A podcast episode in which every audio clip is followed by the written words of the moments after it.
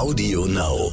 Ja, ich wünsche mir einfach, dass so unsere Gesellschaft es schafft, so diese Zeit halt größtenteils so zu überstehen, ohne dass da irgendwie nochmal eine krasse Spaltung sich auftut. Willkommen bei How to Hack, dem Podcast von Business Punk. Hier verraten euch erfolgreiche Gründerinnen und Gründer, Macherinnen und Macher und Kreative, was sie in ihrem Job anders machen. Unsere Gäste erklären euch ihre persönlichen Tipps und Hacks fürs Arbeitsleben. Und das Beste daran ist, dass es nicht nur einfaches Blabla gibt, sondern handfeste Learnings. Ich bin Tijen, Gründerin und Moderatorin und freue mich sehr, Host dieses Podcasts zu sein.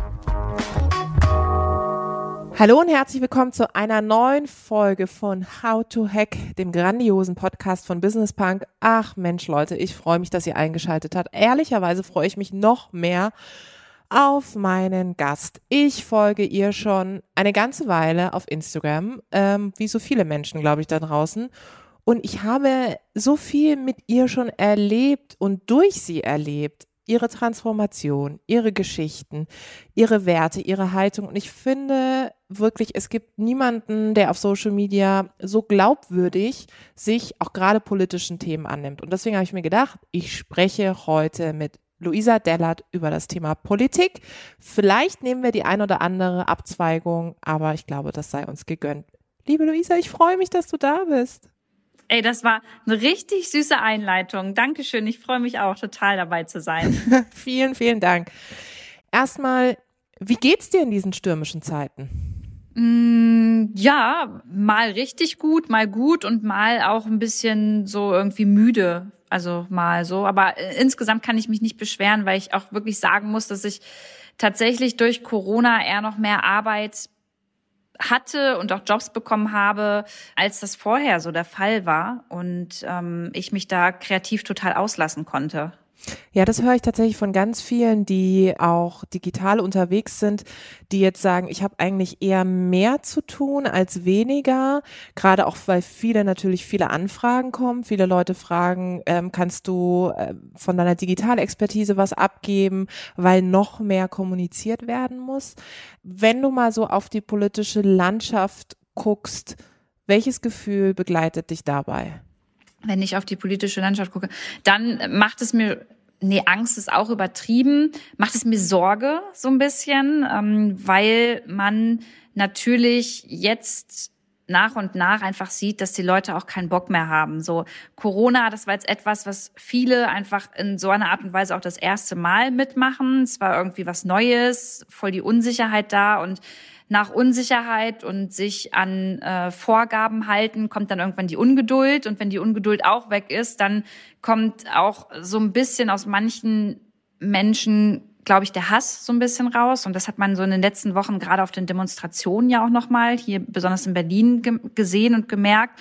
Und ähm, ja, ich wünsche mir einfach, dass so unsere Gesellschaft es schafft, so diese Zeit halt größtenteils so zu überstehen, ohne dass da irgendwie nochmal eine krasse Spaltung ähm, sich auftut. Und es ist immer noch ein kleiner Teil, der da demonstriert hat, wenn man sich das mhm. mal anschaut, ne? Wenn man sich mal ganz, ganz Deutschland vor Augen hält.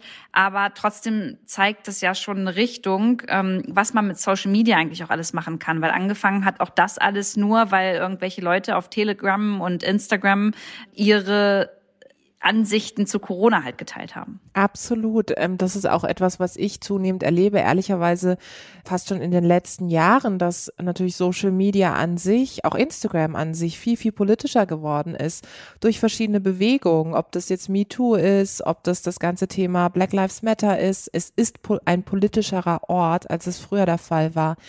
Wann hast du für dich entdeckt, dass du gesagt hast, ja, Moment mal, ähm, ich habe ja auch irgendwie ein politisches Mindset und ich will auch meinen Kanal aktiver für politische Inhalte nutzen? Ja, das kam erst ziemlich spät tatsächlich. Also ich bin dreißig, ich werde einunddreißig jetzt bald und habe bis vor, weiß ich nicht, zweieinhalb, drei Jahre, ich sag mal drei Jahre, so bis vor drei Jahren lieber noch irgendwelche Soaps geguckt, anstatt mir wirklich mal die Nachrichten anzuschauen oder morgens, ähm, wenn ich aufstehe, dann äh, mal irgendwie Nachrichtenportale zu durchforsten. Das war bei mir überhaupt nicht so, da habe ich Promiflash angeguckt so und ähm, irgendwie so mit dem Thema Nachhaltigkeit kam dann auch das Thema Politik einher, weil das eine gehört zum anderen irgendwie dazu. Und dann habe ich gemerkt, okay, ich verstehe echt ganz vieles überhaupt nicht in der Politik und das muss ich irgendwie nachholen und Fragen stellen.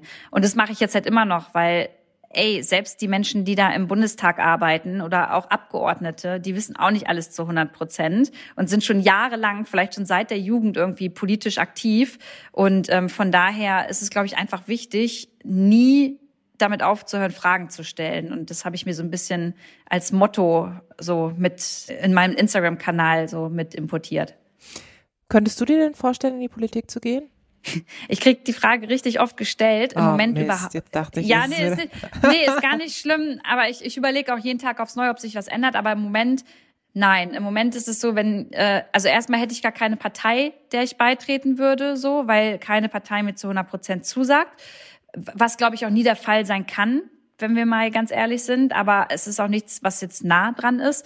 Und ich möchte gerne noch im Moment eher auf der Seite stehen, auf der ich Fragen stellen darf und mal reinpieksen darf und auch mal ein bisschen lauter werden darf, so als es vielleicht so bestimmte Politikerinnen und Politiker werden. Und deswegen gefällt mir das so gerade ganz gut. Das ist total interessant, auch gerade mit der Parteigeschichte, weil ich von ganz vielen Menschen in meinem Umfeld auch höre, von denen ich auch der Auffassung bin, dass sie politisch sind, dass sie sich mit Parteien unglaublich schwer tun. Das ist genau der, der Punkt. Ich glaube, es geht gar nicht mal darum, dass man sagt hundert oder hundertfünfzig Prozent, sondern es fängt schon mit den kleinsten Dingen an, zum Beispiel Machtstrukturen innerhalb von Parteien, dass ehrlicherweise ganz viele junge Menschen sagen, habe ich gar keinen Bock drauf, also mir geht's um die Inhalte und dann natürlich andere Kanäle nutzen. Du hast gesagt, du hast, sag ich mal, eher später damit angefangen, dich für die Themen rund um Politik zu interessieren. Wie hast du das dann geschafft, deine ganzen Follower und Followerinnen, sag ich mal, mitzunehmen auf die Reise, weil ich kann mir vorstellen, Leute, die sich, die dich von, in Anführungszeichen, früher kennen, kennen ja auch noch frühere Inhalte. War das einfach oder haben die gesagt, oh, was ist denn jetzt los? Warum bist du auf einmal so politisch? Das ist eine sehr gute Frage und auf die habe ich keine hundertprozentige Antwort, weil wenn man mal mich von zweitausenddreizehn bis heute verfolgt, dann weiß man, dass ich ja irgendwie von Fitness über Selbstliebe, Nachhaltigkeit zur Politik gegangen bin. Und das waren nicht irgendwelche ähm, Contentplanungen oder Ziele, die ich mir gesetzt habe und gesagt habe, ach, das Jahr, da können wir mal ein bisschen da reingehen, weil äh, kommt gut an auf Instagram. Es war so meine persönliche Entwicklung. Und ich glaube, dass ich für viele einfach meiner Community so eine digitale Schwester bin, ähm, die halt so den Weg mit denen gemeinsam mitgeht. Und ich habe halt als Feedback ganz oft gekriegt, hey Lu, ich find's mega cool, dass du dich jetzt auch für Politik interessierst, weil ich verstehe es bisher auch nicht. Und die Art und Weise, wie du uns das erklärst, spricht mich total an. Und ich glaube, das ist der Punkt, die Art und Weise. Auch mal zu sagen, hey, ey, Leute, ich kapiere das gerade auch nicht, lass mal nachfragen. So. Aber ist auch nicht schlimm, wenn wir jetzt eine Frage stellen, ähm, die uns unangenehm ist, weil es gibt keine Fragen, die einem unangenehm sein sollten. Oder so mal so, so, so persönliche Empfindungen damit reinzugeben. Das ist, glaube ich, wichtig und so kriegt man die Leute dazu, sich mit so einem Thema auch zu beschäftigen. Was kommt in dir hervor, wenn du den Begriff Influencer hörst? Äh, dann denke ich erstmal, oh Scheiße, ich habe immer noch keinen anderen, äh, keine andere Berufsbezeichnung dafür gefunden. Das ist krass, oder? Ja. Also. Äh, Content-Creatorin ja. Sagen ja jetzt auch einige, hab ich aber auch schon weiß gelesen. Ich auch nicht. Ähm, es ist, wie es ist. Ich bin eine Influencerin, so. Die Leute haben sich das halt so ausgesucht, die Medien. Ähm, ich bin, ich bin stolz darauf, was ich mache. Und ich weiß auch, dass das, was ich mache, überhaupt nicht... Ähm, Nee, die Berichterstattung in den Medien oft wird dem gar nicht gerecht, mhm. was, ne, was ich in meinem Job mache. Das finde ich so ein bisschen schade. Und ähm, ansonsten, ja, bin ich da stolz drauf. Also es gibt tatsächlich Tage, wo ich das nicht gern als erstes sage. Wenn ich jemanden kennenlerne, dann sage ich, ey, ich bin Unternehmerin, weil mhm. habe ja auch meinen Online-Shop und so. Mhm. Aber einfach nur, weil ich keine Lust habe, dann den Abend wieder über Instagram zu reden. Aber ansonsten ähm, mache ich so viel Sinnvolles mit äh, der Reichweite, die ich habe, äh, dass, dass ich finde, dass das auch voll gerechtfertigt ist. Total, zumal es ja auch so ist und es werden ganz viele Leute, die jetzt zuhören, hundert Prozent auch bestätigen können. Alleine, wenn man von außen dir oder auch anderen zuschaut, die gerade auch politischere Themen bespielen auf Instagram, man merkt einfach, wie viel Arbeit dahinter steckt. Das ist nicht einfach irgendwie ein Video hochladen, Reels machen und so ein bisschen Schnickschnack, sondern das ist wirklich wahnsinnig viel Arbeit und ob das jetzt ist, dass du bei einer Demonstration dich umhörst. Es ist ja auch psychisch sozusagen, du gibst dich da ja völlig rein. Also ich muss dir auch sagen, ich habe ja auch bei dir dann äh, drunter kommentiert gehabt, als du dieses Video vom Wochenende mal geteilt hattest, wo du eben auf einer Demo warst und das Gespräch gesucht hast. Ich kriege ehrlich gesagt jetzt schon wieder Gänsehaut hier. Ähm, habe ich ja geschrieben, dass ich das total bewundere, immer wieder diese Gespräche zu führen. Also du machst das ja, und ich kenne das ja selber noch aus meiner politischen Vergangenheit, am Wahlstand zu stehen und immer irgendwie für alles, was Angie gemacht hat, Rechenschaft äh, abzulegen, ja. Aber äh, diese, einfach diese, mit dieser Engelsgeduld, ich habe mir das so genau angeguckt, du, du bleibst ruhig, du fragst, dann wirklich, äh, es gibt in der Psychologie so einen Begriff Schallplatte mit Sprung. Also du hast immer wieder dieselbe Frage wiederholt, aber in einem anderen Kontext. Wie schaffst du das, in so einer Situation so ruhig zu bleiben? Ja, das ist eine sehr gute Frage. Guckst das du auch ist, von außen und denkst glaube, so, wow. Nee, weißt du, ich glaube, dass ehrlicherweise meine Community mir das beigebracht hat, weil ich war nicht immer so ruhig. Ich war, am Anfang war es tatsächlich so, wenn ich mal Kritik abbekommen habe, auch berechtigte Kritik, oder mir Fragen gestellt wurden, die mich genervt haben, dass ich da immer sehr patzig reagiert habe. Und das haben mir dann auch viele immer so als Feedback zurückgegeben und haben auch gesagt, boah, Lu, das nervt irgendwie. Du sagst, du bist halt erwachsen, aber kannst du irgendwie mit Kritik nicht umgehen oder äh, antwortest dann immer patzig. Und natürlich hinterfragt man das auch mal, bestenfalls reflektiert man das auch, und das habe ich getan. Und irgendwie habe ich's habe ich einfach gelernt, da ein bisschen ruhiger so mit umzugehen und Geduld einfach zu haben, weil ich auch erwarte, dass genauso vielleicht Menschen auch mit mir umgehen, Geduld haben, wenn ich vielleicht nicht deren Meinung bin. Und ähm, meine Meinung muss genauso toleriert werden, mhm, und ausgehalten werden. Und andersrum ist das ja auch der Fall so irgendwie. Und das ist manchmal schwierig, aber ich glaube, nur sowas macht ja auch Demokratie aus. So. Absolut. Und ich muss aber sagen, was ich dann immer... womit ich immer so extrem hadere, und da bin ich ja nicht alleine, ist, wenn ich dann so Inhalte sehe, ähm, Leute geben sich die Mühe, reflektieren, analysieren, auch gerade politisch, gesellschaftspolitische Zusammenhänge, und dann kommen Kommentare, die gerade bei Frauen nur aufs Äußere, schiefe Nase und so. Und ich hatte jetzt letzte Woche, war ich eingeladen beim Spiegel Spitzengespräch und habe das geteilt, und ich meine, das ist ein toller Moment, ne, so, und und dann denkst du so, ey, come on, du kriegst eine Nachricht, äh, die Nase sei zu groß, äh, der, der Lippenstift viel zu grell. Und dann habe ich echt zu meinem Mann gesagt, ich bin ja echt vieles gewohnt, und ich würde auch von mir behaupten, ich kann vieles abschütteln. Aber glaubst du, ich lag dann trotzdem diese Nacht wach und habe drüber nachgedacht. Hm. Und ja, glaube ich dir zu hundert Prozent. Und ist es bei dir immer noch so, oder sagst du, okay, ich habe mittlerweile echt so ein Mechanismus entwickelt, dass ich mich voll fokussieren kann, auch auf die guten Sachen? Ich glaube, bei mir ist es so, ich bin inzwischen zu müde davon. Mhm. Also ich bin wirklich müde geworden. Also da, da fehlt mir auch die Kreativität der Leute. So, also weißt du, auf mein Äußeres reduziert werden, da beleidigt werden, das kriege ich so oft. Ich, heute Morgen wache ich auf, die erste Nachricht, die ich in meinem Postfach habe, äh, weil ich ein bisschen gedanced habe zu, zur Musik, wurde mir die Frage gestellt, bist du eigentlich behindert? Und ich dachte mir im Kopf nur so, boah, das Wort behindert sollte man in dem mhm. Zusammenhang einfach nicht nutzen. Mhm. Aber ansonsten war das dann auch wieder weg. Und ich kriege jetzt ja auch inzwischen, wenn du dich halt politisch äußerst oder halt auch eine, eine bestimmte Haltung einnimmst, kriegst du ja auch mal mehr als nur ähm, ein Dankeschön mhm. oder äh, liebe Grüße an dein Äußeres. Da kriegst du dann ja sowas wie, ey, pass mal lieber ein bisschen auf dich auf, oder mhm. halt mal deine Fresse. Und das geht ja schon so in diesen Bereich, dass dir gedroht wird. Auch da bin ich vielleicht ein bisschen zu naiv, aber das lasse ich auch nicht so krass an mich ran. Also ich denke mir so, was müssen das für Witzbolde sein, die das jetzt machen? Gebt das jetzt der Polizei weiter und dann ist gut.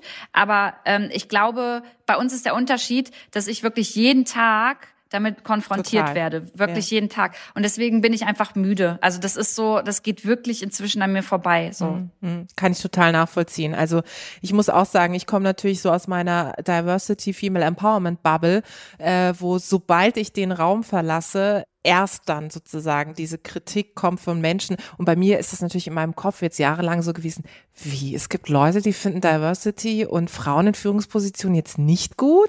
Klar kenne ich das von meiner Beratung in den Unternehmen, aber weißt du, jetzt fängt halt so dieser Moment an, okay, breiteres Publikum, du weißt, was ich meine.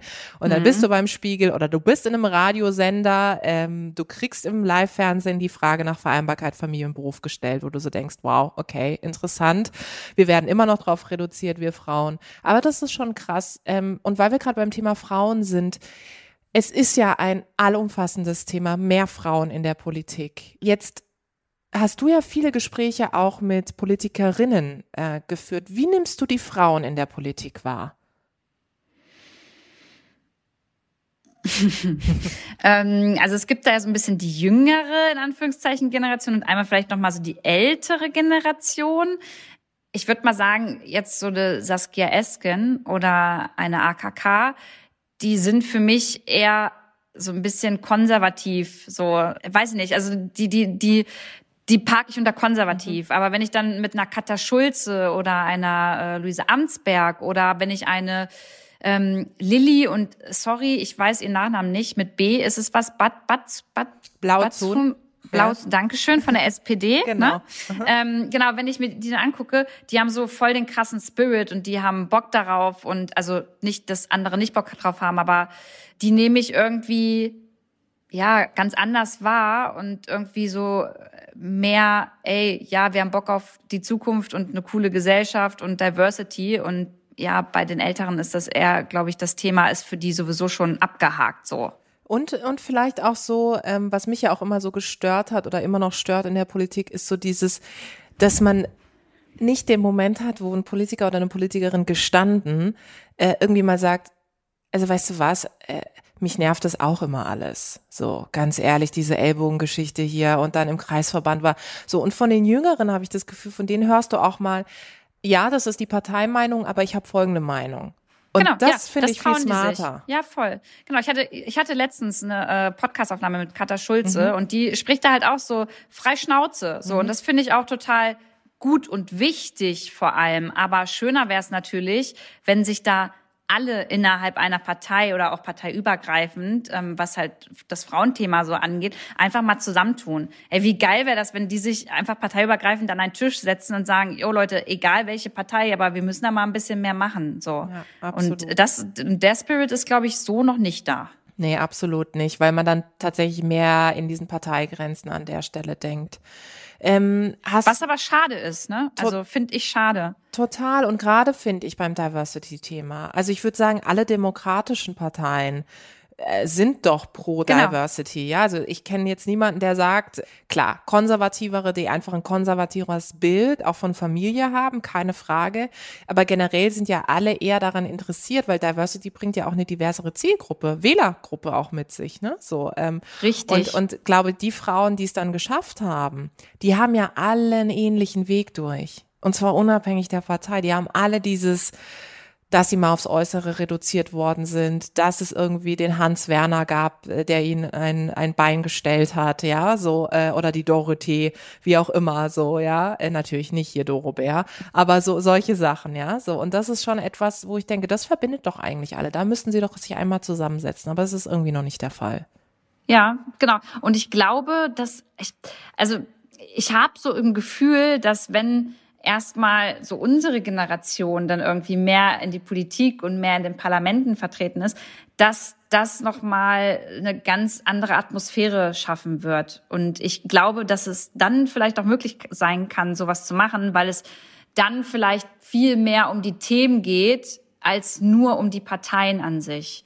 Weißt du, ich, Absolut. Das ist so, ich habe jetzt so ein bisschen das Gefühl, es ist oft halt so, die, die ältere Generation, die da in der Politik sitzt, die macht Politik für sich, für ihr Ego oder auch für ihre eigene Zukunft, dass sie gucken, wo mhm. sie danach dahin kommen. Und ähm, die haben Angst, bestimmte Dinge durchzusetzen oder zu sagen, weil sie wissen, okay, damit vergraule ich mir jetzt auf die letzten Meter nochmal Wählerinnen oder Wählern. Und ich glaube, wenn dieser junge Spirit da reinkommt, die sagen, ey Leute, das ist mir scheißegal, was ihr sagt. Ich habe hier meine Meinung, die ist wichtig für unsere Zukunft und ob ich das nächste Mal gewählt werde oder nicht. Ich mache jetzt was Gutes, davon bin ich überzeugt und deswegen sage ich das so und deswegen meine ich das so.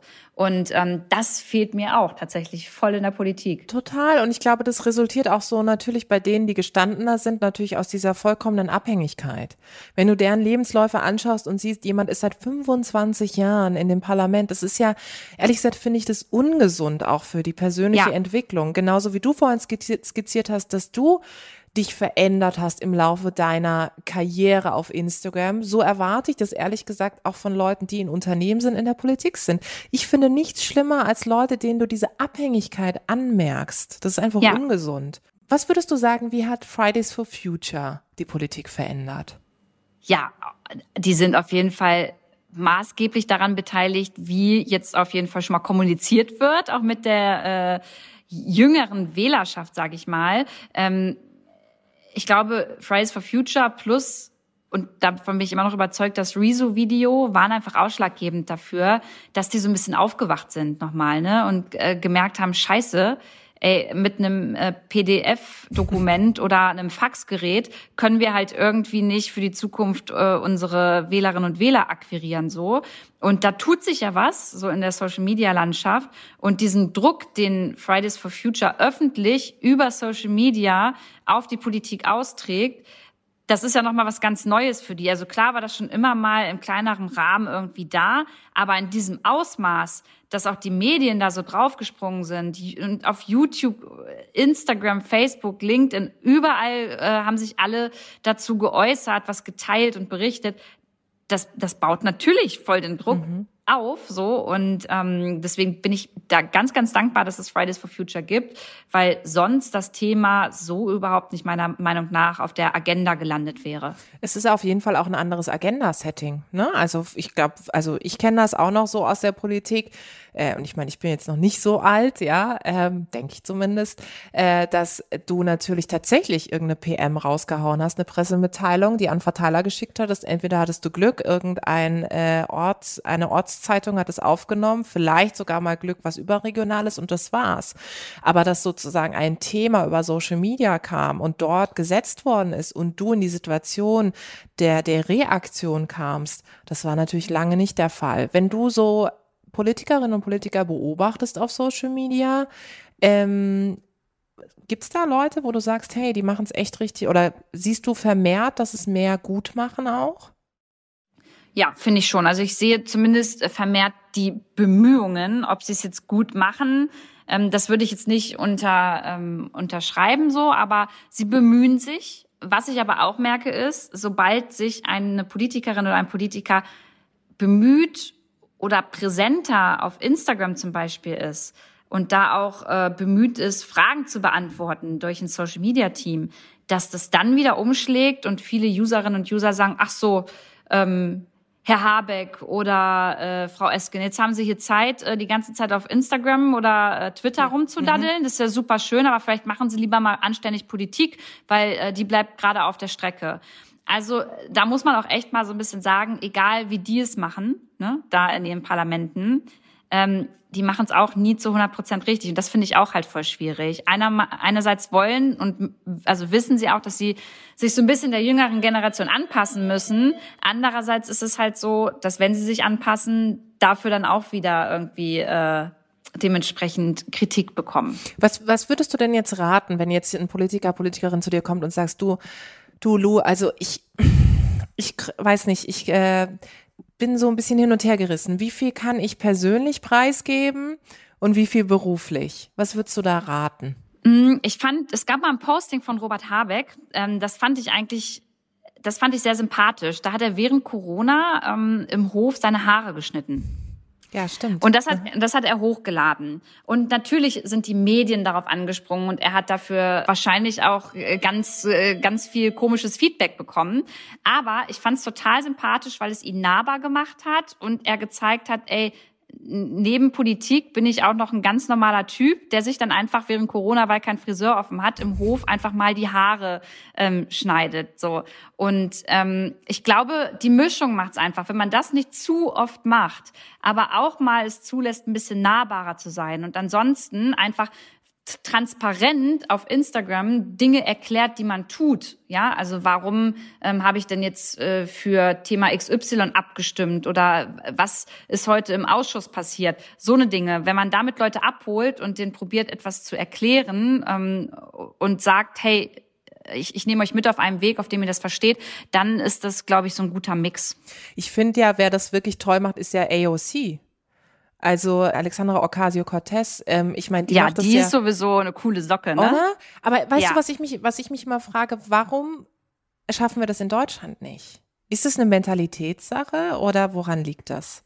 Ja, ich glaube, ich glaube, also es braucht ja immer alles länger, was in Deutschland irgendwie erstmal ankommen muss, ne? Aber guck dir äh, Barack Obama an, so, ich meine, bei dem hat's ja auch schon geklappt, dass der da irgendwie so smooth mhm. durchgegangen ist. Ähm, Trump ist natürlich ein Beispiel dafür, dass er natürlich die die Medien an sich nutzt, mhm. wie er das macht. Das ist überhaupt kein gutes Beispiel, aber ähm, aber er, er nutzt es mhm. halt. Und ich glaube, hier in Deutschland, ja, habe ich manchmal das Gefühl, zu dolle Stock im Arsch. Mhm. Zumindest die ältere Generation. Ich meine, die Jungen oder die Jüngeren machen's ja. Also guck dir äh, eine Luisa Amtsberg an oder ähm, guck dir aus der F D P Johannes Vogel ja. an zum Beispiel, ja. ne? Also die die die bemühen sich ja und die machen ja und da klappt's ja auch Total. so. Aber auf denen liegt halt einfach noch nicht der Fokus, weil sie, glaube ich, medial einfach noch nicht so ähm, das Sahnehäubchen sind, ne? Ja. Da ist dann halt eher irgendwie ein Laschet oder ähm, halt unsere Bundeskanzlerin, die die interessant wären für Instagram, aber halt nicht ähm, die, die erst wahrscheinlich noch so ein bisschen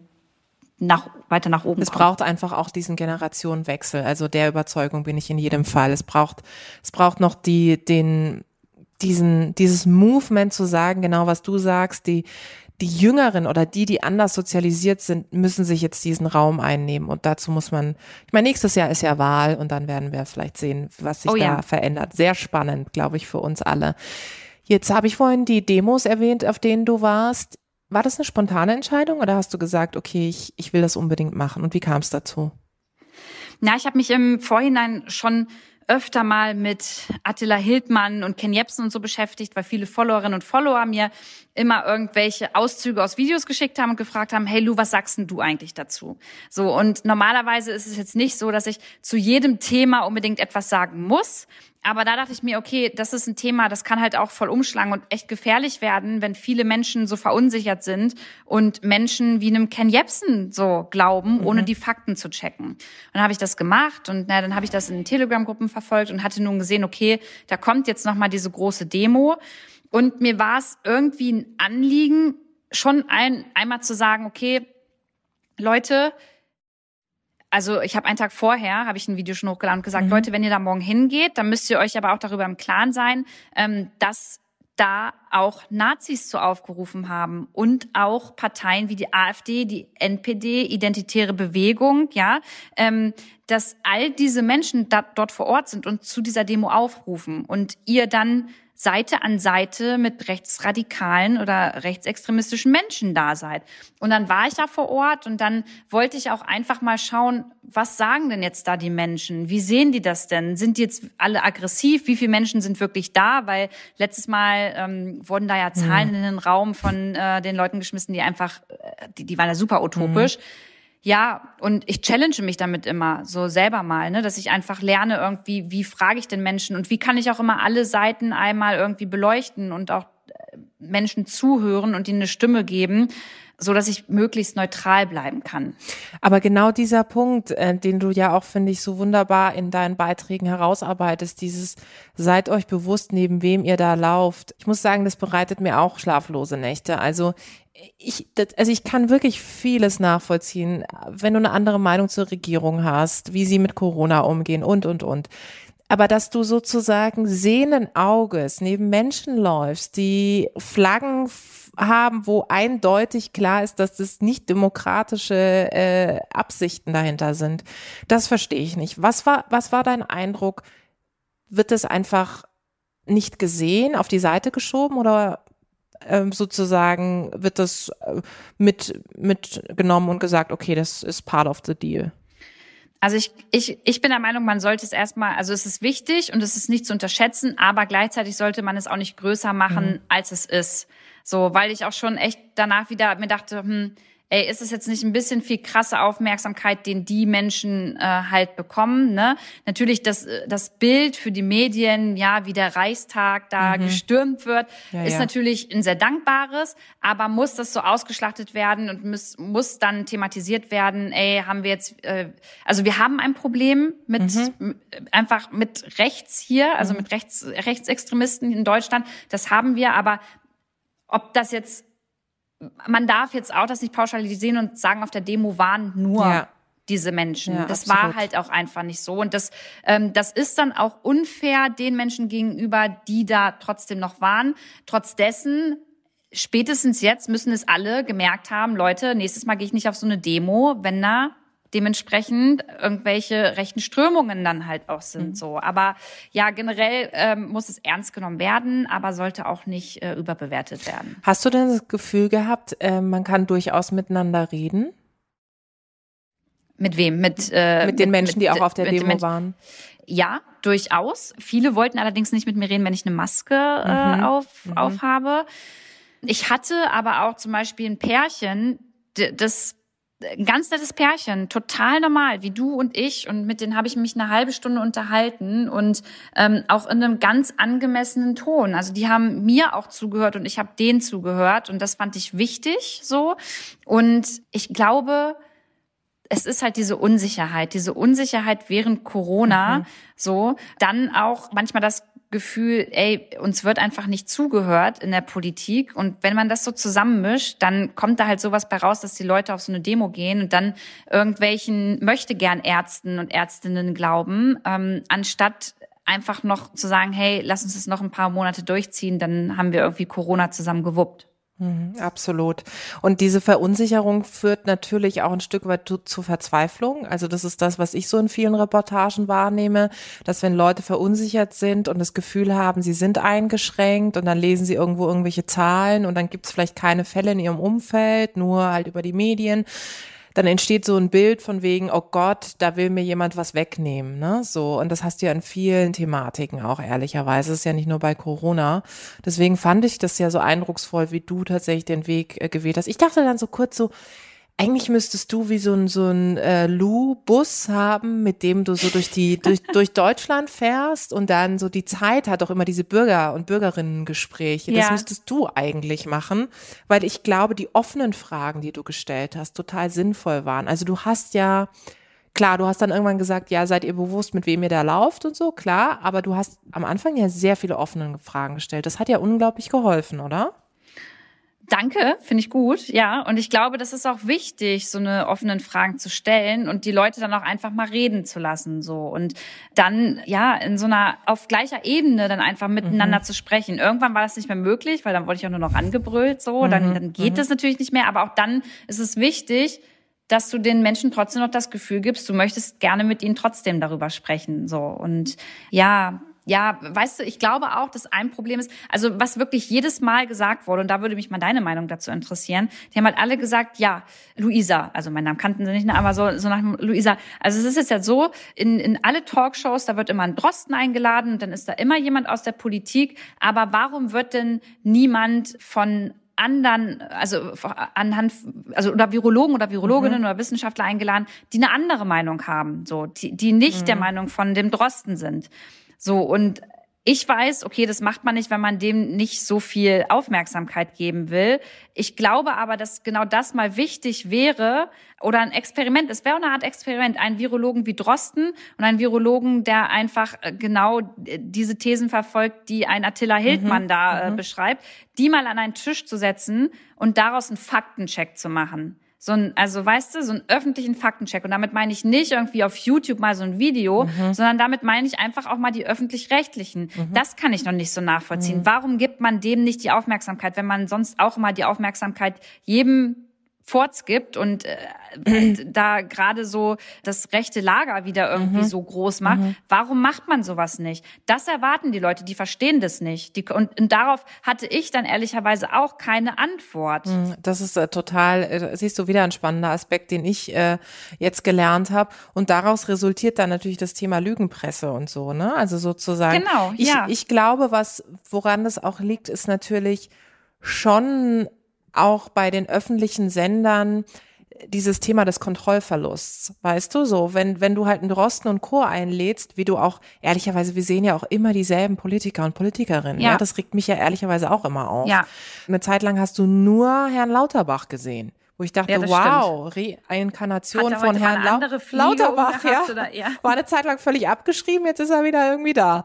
Und das führt zu einer Irritation. Und wir können, glaube ich, ganz gut damit anfangen, weil wir uns mit Politik beschäftigen, weil wir es einordnen können. Aber klar, jemand, der einfach um zwanzig Uhr irgendwie Tagesschau guckt und vielleicht danach auf anderen Sendern unterwegs ist, denkt sich halt irgendwann, okay, warum sind halt nicht Menschen, die vielleicht eine ähnliche Meinung wie ich vertreten? Ich bin auch der festen Überzeugung, dass wir da viel, viel mehr Diskurs bräuchten. Ich glaube, Ich glaube aber, es resultiert wirklich aus diesem, was passiert dann? Sind wir dem Herr, sind wir dem Frau? Also können wir das überhaupt steuern in dem Sinn, dass wir, dass das nicht völlig aus den Fugen gerät?